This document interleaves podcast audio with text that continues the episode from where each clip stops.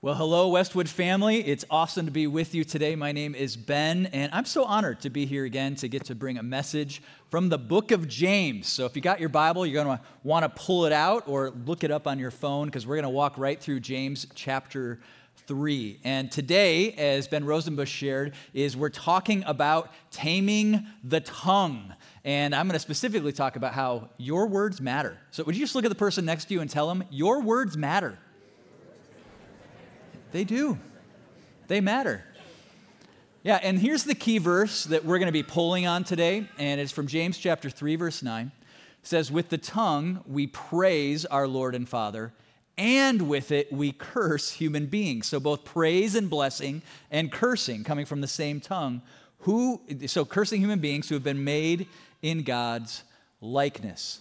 And so right from the get-go, we get this concept that the, the tongue can both heal but also it can hurt hurt profoundly. So let's first let's talk about healing. And proverbs in 16 says this gracious words are a honeycomb sweet to the soul and healing to the bones. Isn't that beautiful? Sweet to the soul and healing to the bones. So uh, i did a talk uh, years ago a youth talk that i would come back to a, a few times where i would take a paper bag and i would say to everybody in this bag is the most powerful weapon the world has ever known.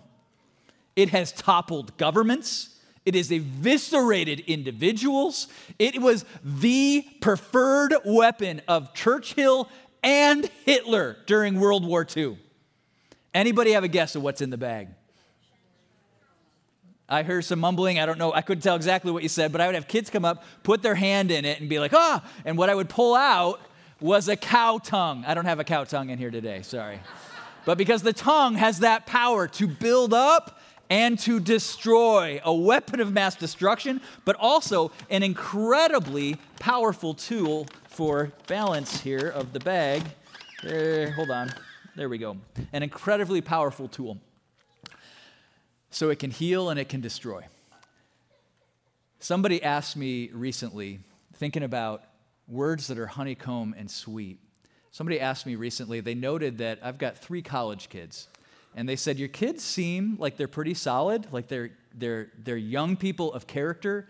And they said, Hey, can you just offer some parenting advice? And man, as I was thinking about it, I'm like, I could tell you all the things we did wrong, and I'm sure they could too. But as I thought about it, I was like, well, there's probably one thing in our lives that consistently has made a difference in helping develop the character of our children. And the answer to that is my wife. yeah. I mean, it's not even our anniversary. I'm just telling you. That's the truth.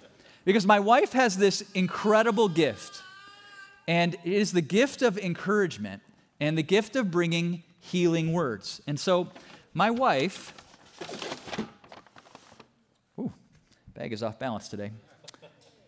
My wife has the gift of pouring life giving words into those around her.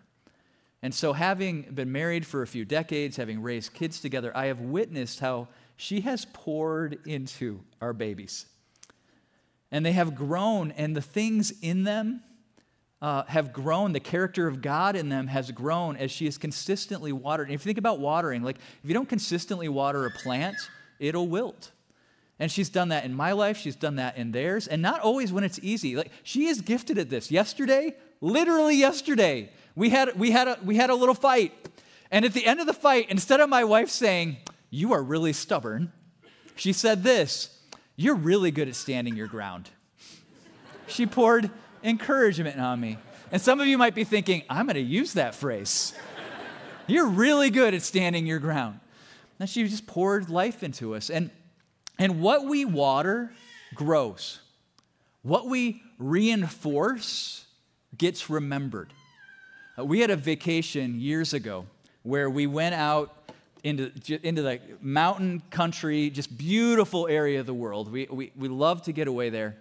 And as we're on our way, we're like 15 hours into this trip. And uh, you can imagine that 15 hours into the trip, we weren't seeing all the highest character qualities of my kids right? All the things I just mentioned. That's not what happens with the car crankiness. So we got into this beautiful area, and my wife, who loves nature, is like, we have got to stop. We've got to get out. We got to take pictures. And we're like, okay, so we stop and we get out, and all of my high character kids were like, we are not doing that. So they stayed in the car.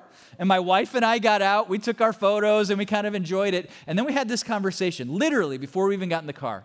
Said, we, we, have, a, we have an option here. Uh, we can either reinforce when we talk about this in the future about how our kids were cranky and didn't want to enjoy this moment, or we can reinforce and pour on this beautiful the other moments from this trip and this beautiful area of the country that we were in. And I'll tell you, my kids listening to this right now, they're probably like, we don't even remember that. Why? Because we didn't pour on to the negative side. We poured into that which was good, and that's what grew and grew in them. And so it, it's a beautiful thing to see that and to see that happen. And maybe you've got people in your life, or maybe you can think of a specific phrase or word that, that has become anchored into your identity that somebody has spoken into you. Because words, they can be life giving. But words, and they can also be something else. Uh, here's another proverb Proverbs 25. Like a club or a sword or a sharp arrow is one who gives false testimony against a neighbor. Words can be weapons that inflict wounds. Now, haven't some of us experienced that as well? Like the, the harshness of that, the, the pain of that. I mean, I know people in their 70s and 80s who remember with crystal clarity words that were spoken to them when they were 13, 10, 6, that still echo with pain, right? Sticks and stones may break my bones, but words? Yeah, what a lie, right? Right? Like physical wounds, they tend to heal in a pretty good amount of time, but but emotional wounds, wounds from words, man, those things dig deep. They burn, they stick. It's a different healing process right? So James says this about weaponized words. It says, Consider what a great forest is set on fire by a small spark. The tongue also is a fire, a world of evil among the parts of the body. It corrupts the whole body, sets the whole course of one's life on fire, and is itself set on fire by hell. Whoa, those are some strong words. And I think some of us are like, yeah, I've, I know those words. I've heard those words. Those words have also echoed and, and hurt. And so I've got an illustration for that as well today. That's right. This is a small flamethrower. And as soon as I pull this out, Bruce over here just puts his hand on a fire extinguisher. So, but we're going to give this a try. All right. Uh oh. Are we out of gas? Let's, uh, let's give this to somebody to make sure. Oh, there it is. Um, whoa, there it is.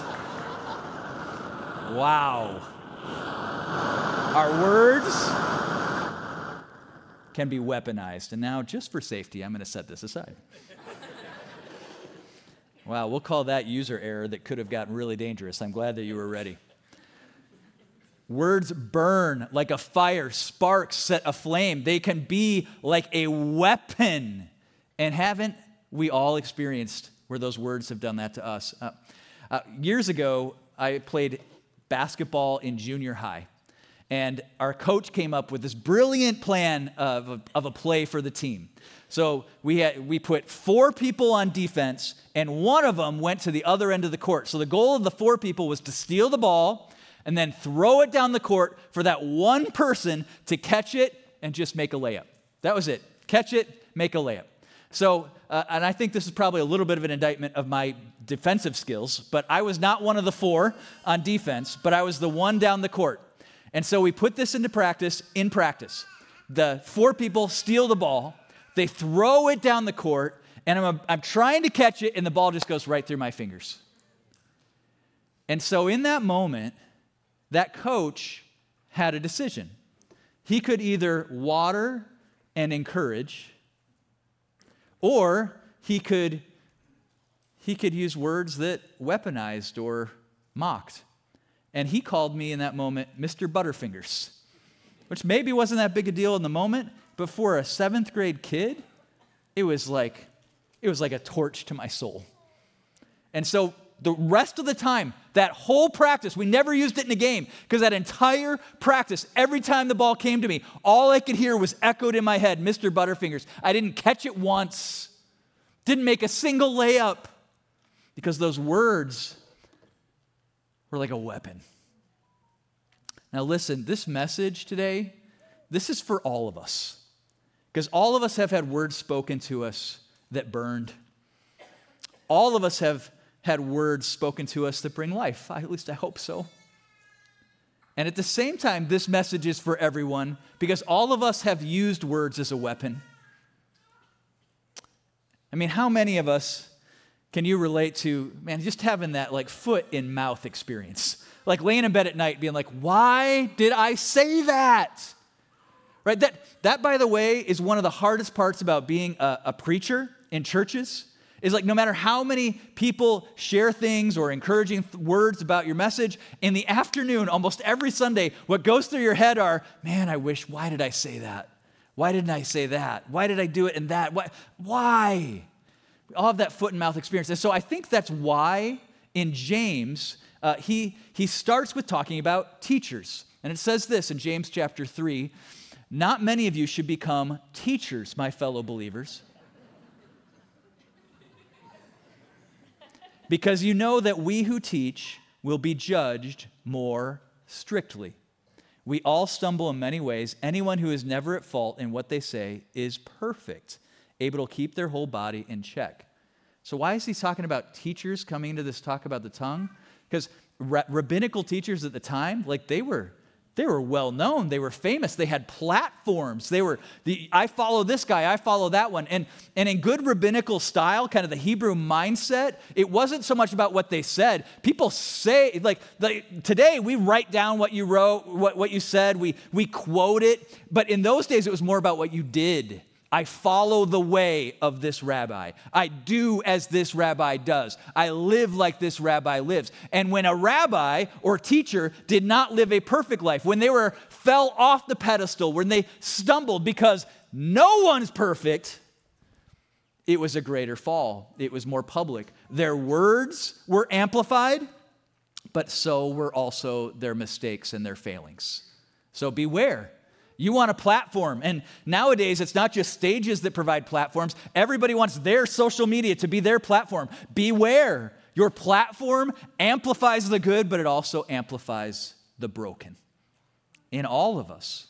In all of us. So, uh, James lays, lays it out for us like, hey, don't be afraid. Beware of being a teacher. Jesus says in Matthew 12 that we will all be held accountable for our careless words. Like, that's a strong statement. Jesus is telling us we're going to be held accountable for our careless words. Sometimes I think that we would take sin more seriously if the consequences of sin happened immediately. Right? Like you, you take one hit of a drug and immediately you lose your family, you lose your money, and you go to prison. You'd probably be like, this consequence is something to think about, right? Our words have consequences. In today's amplified environment, Words can literally destroy worlds in minutes. Uh, there's a, a story of a young woman who hopped on a plane to Africa. This is a few years ago now.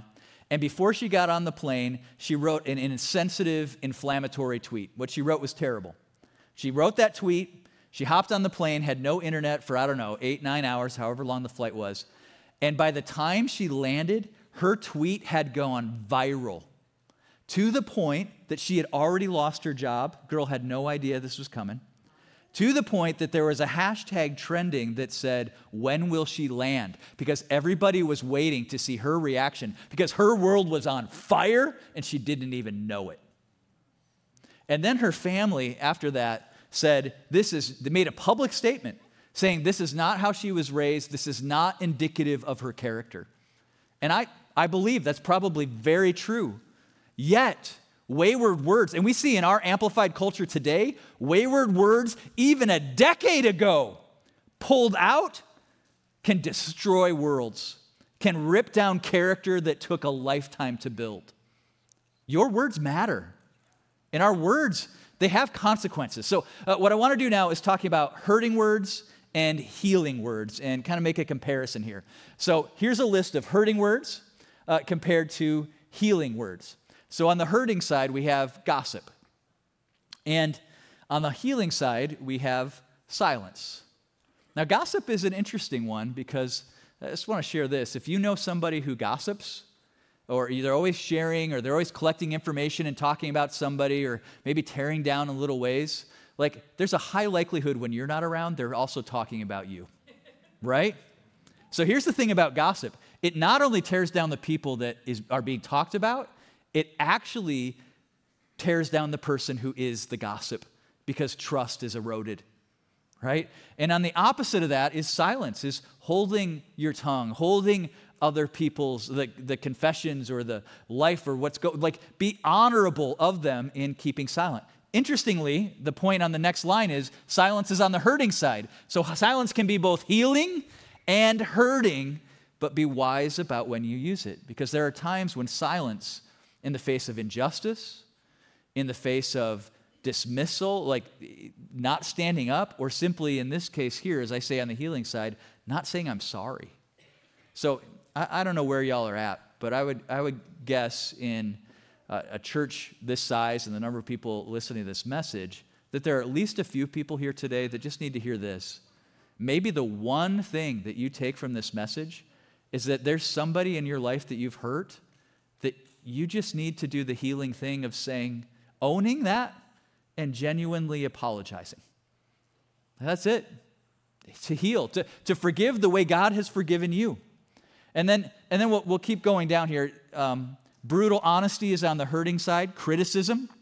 But also on the healing side is criticism, truth and love, constructive criticism. Listen, we need the truth. The word in Hebrew for truth is the word emeth, like th at the end. In Hebrew, you spit a lot. emeth. And it literally is the first letter of the Hebrew alphabet and the last letter of the Hebrew alphabet. It's like saying A to Z. It's saying the truth is everything, not holding back. Because sometimes holding back in silence and not saying a hard truth is not loving. It's actually hurting, not healing.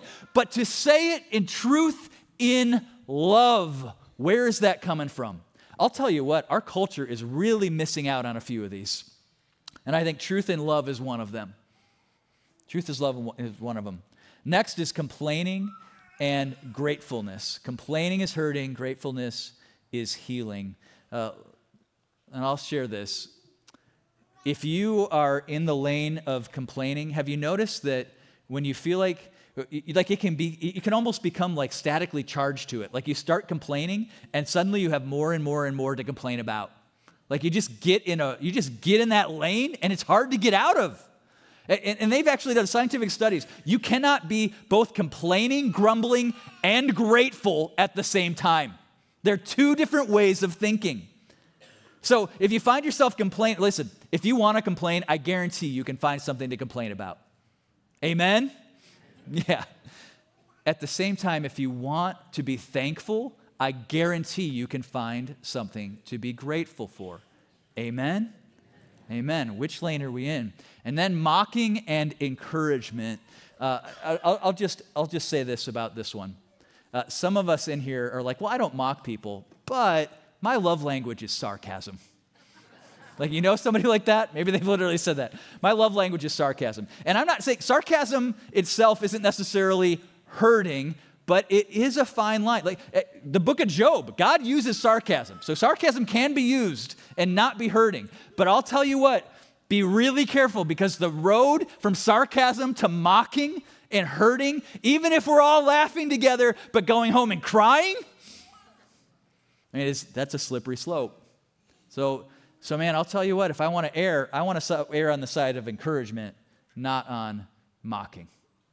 Now, as I put this list before you, like, hey, I want to turn this into a magnet, put it on my fridge, and just be like, hey, from now on, I'm going to do the, the healing stuff and none of the hurting stuff. Like, don't, it, like as a preacher, I just want to say to everybody, okay, here's the answer stop hurting. Just be nice to each other. Like, How's that going to work? I, I, I challenge you for the next 24 hours. Don't let any of the hurting kind of talk come out of your mouth. Don't gossip. Don't be, don't be critical with this, on, with, this, with this kind of brutal honesty. Don't complain. Don't mock. Like 24 hours. Do you think you can do it? Some of you are like, I think I could. If you take a vow of silence, I'm telling you, it is a challenge. And even then, I bet in your heart you'll be feeling some of those things. Because James says this to us. He goes on, he says, All kinds of animals, birds, reptiles, and sea creatures are being tamed and have been tamed by mankind, but no human, no human being can tame the tongue. It is a restless evil full of deadly poison. Notice, he's saying, if your answer is, I'll say the healing words, not the hurting words, and I'm going to muscle my way into it. No, you're not. You're not. In fact, no human being can tame the tongue. We need divine intervention. And that's the, like the point here is not, okay, everybody, go use your words wisely on your strength. You won't. You can't. We fail. But if the point is, hey, we lean on the grace of God and we pray that He would be at work in us, would you, Lord, redeem my words? That's where we want to go. So, what does that look like? And, and I'm going to frame it with this question How do we replace hurting words with healing words? And the first thing is this address the heart. So, how do we replace hurting words with healing words? We address the heart. And Jesus says this in Luke 6. He says, A good man brings good things out of the good stored up in his heart and an evil man brings evil things out of the evil stored up in his heart. For the mouth speaks what the heart is full of. Out of the overflow of your heart, your mouth speaks. So, one of my favorite illustrations, so you might have heard this before, but you'll hear in our culture all the time just follow your just follow your heart, right? That is horrible advice. Can I just say it? It's horrible. Like it'd be like saying, "Hey, I've got this new diet. Just follow your tongue. Whatever you like, you just eat that." Right? And, and I know in America we're like, that kind of is our diet. Right? But it's horrible advice. Do not follow your heart. Jeremiah 17 says, Our hearts are deceitful above all else. Do not follow your heart, follow God's heart. Can I say it again? Do not follow your heart, follow God's heart. Be filled with what is good from Him, overflow in that. Uh, there's, this, it, there's this interesting thing called the law of exposure, and this is how it goes. What you're exposed to affects what you think about. And what you think about affects who you are becoming. So you have to you have to ask, what am I exposed to? What am I reading? What am I listening to? What am I watching? And how is that affecting my heart? What is the company I keep and the places I go? How is that affecting my heart? How is that affecting what you think about? How is that affecting who you are becoming? I mean, in the New Testament, we're told to think about what is good and right. And, and if we're, it starts with what we're exposed to. Uh, years ago, uh, there was this mail in opportunity where you could send one penny in to the BMG group and receive 10 CDs in return. Some of you know what I'm talking about, and some of you are like, what is a CD? yeah. So back then, CDs, musical compact disc, that's what it stands for. So I got my 10 CDs, and you know, I didn't tell my parents. It was a penny. I could afford it. So it showed up, and my parents saw this box, and they opened it up, and all of these CDs had on them this little thing that said explicit lyric warning. And my parents were like, "We're not, we're not keeping those. You're sending those back." And I was like, "But, but listen, I don't listen to the words. I just like the music, right? How wrong could I be?" How wrong could I be? I'm so glad, I'm so glad they sent that back, even though I did not get my penny back, by the way. They keep that penny. But what you're exposed to affects what you think about. What I was being exposed to, I'm so glad they sent that back because that was filth for my mind and my heart.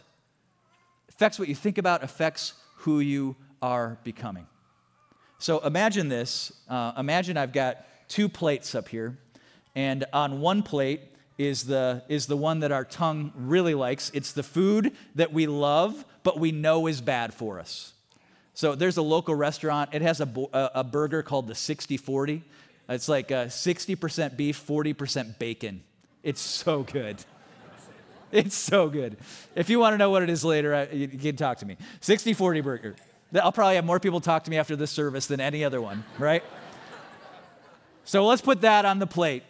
All right, and then we'll just throw some ice cream on there too, because man, we, most people love ice cream. It's so good, but not good for you. So imagine that you're trying, you know, to eat well, and you're like, this is so good. If that's in front of you, it's hard to resist that. But on this plate, imagine that we have food that is good for you and you like it. So, what do we put on that plate? Probably some avocado, right? Maybe a little fruit. No kale. That is, we, no, that's just not allowed. No kale, all right? So here's the deal. We got these two plates in front of us. I want to resist this one. So what do I do? I fill myself up on this one. Fill up on what is good, and you won't have room for what is not good. And every time I do this, I feel a little bit like Karate Kid wax on, wax off. Fill up with what is good so that you, so that you can resist what isn't. Do you hear that? Do you see that? Even though I love that 60 40 burger, if I'm stuffed, I can resist that. I can resist that. It's different. Uh, I heard on the radio this week they were talking about this mission in the Philippines, and I had, I had never heard this before, but the Philippines apparently is a place where sex tourism is a big thing and a big issue. And so these missionaries felt like th- their call was to this particular place in the Philippines. And they could go there uh, as Americans, especially because as tourists, they were able to go into the places, they were invited into the places where the worst debauchery was happening. And so, so they're talking about this, and they're talking about trying to go into these places at 1, 2 in the morning when debauchery is at its worst. And they said before they would go, they would spend hours in prayer, praise, and worship. And this is why so that when they went into the darkest of the dark places, they were not themselves tempted, that they were not even themselves judging, but instead they were going with the eyes of God and the strength of God that was built from having hours of worship and then entering that dark place. They said that is how they were able to go there and do ministry and then see, asking God to move and then seeing Him move in profound ways. I mean, beware of what we fill ourselves with.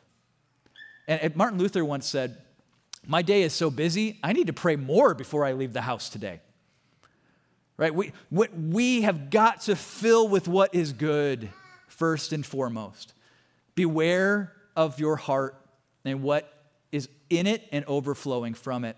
So, how do we replace hurting words with healing words? First, we address the heart. Secondly, we speak to others the way you want them to speak to you. This is essentially the golden rule, the way Jesus laid it out. And I'm going to use an image for this as well. This is uh, a thing called the crazy cycle.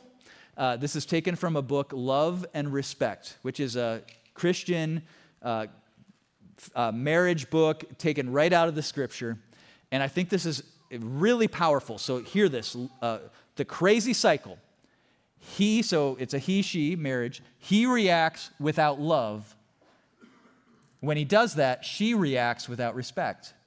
When she reacts without respect, he reacts without love. And see how, like, not feeling love means to not showing respect. Not feeling respected means to not, leads to not showing love. It's a crazy cycle. It just keeps feeding on itself and getting worse and worse. Like, we see this in all sorts of areas of life, right? Feel disrespected at work, don't put in my best work right? So I'm fine, then I'll do less. Um, feel judged in my parenting? Well, I'm going to just tell you how bad your little angels actually are, right? Somebody tells you that your football team's probably not going to be very good this year. You might agree with them. And maybe you think I'm saying that as a Viking fan. I'm not. I'm saying that as a Packer fan. So you say my team's you say you say my team, team's not looking very good this year. I'll say, well, let's look at your team's Super Bowl record, right? Those are fighting words. So what happens? We escalate and we escalate and we escalate. And hurt becomes hate and hate becomes anger. It just, it just keeps building and building and building and getting and worse. And isn't this indicative of what is happening in our culture today? Right? Somebody says something eh, that is hurting, somebody else reacts, and it just gets worse, and we're going to war. And is that the voice that echoes somebody whose heart is overflowing with the things of God?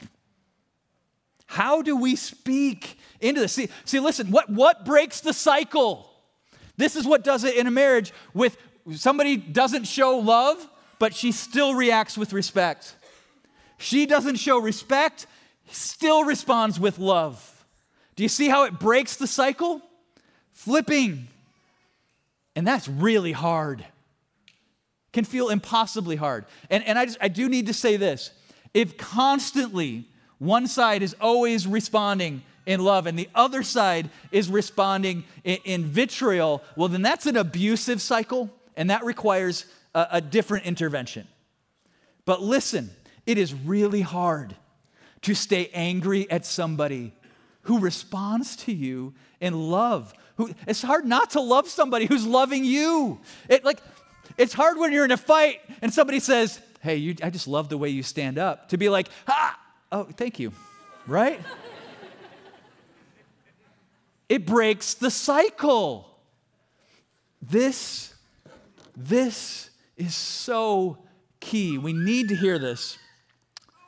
And how do we do that? Because some of us are like, listen, you don't know the hate or the hurt or the things that have happened. And that cycle has gone on so long, it has created deep scars.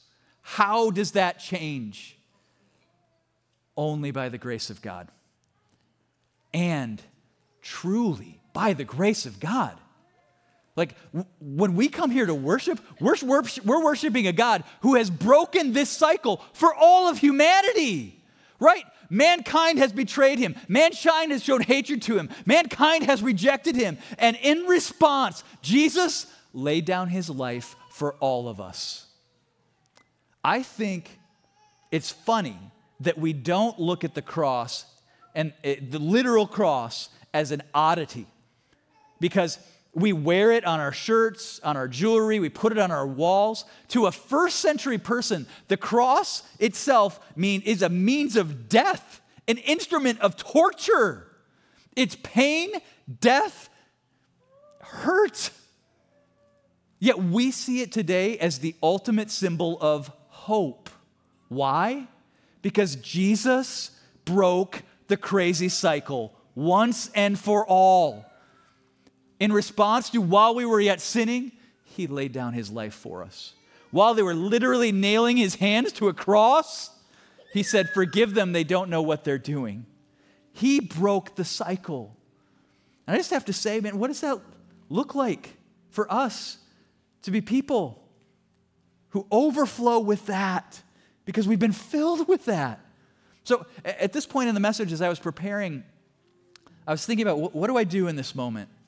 And one part of me wanted to just take the scripture and share with you all of the life giving truth about who God says you are, because I want that to echo in your heart, like the life giving truth to build that more and more in you. And I think that's beautiful and good, but that's not actually where James goes. Let, us look at, as we close this out, let's look at James. James says, out of the same mouth come praise and cursing. And, and, and then he goes on to talk about the root and, and, and bearing good fruit. It starts, starts at the root, but the same mouth comes praise, blessing of God. He doesn't start with he doesn't start with us, he starts with God, and way too often we want to start with ourselves.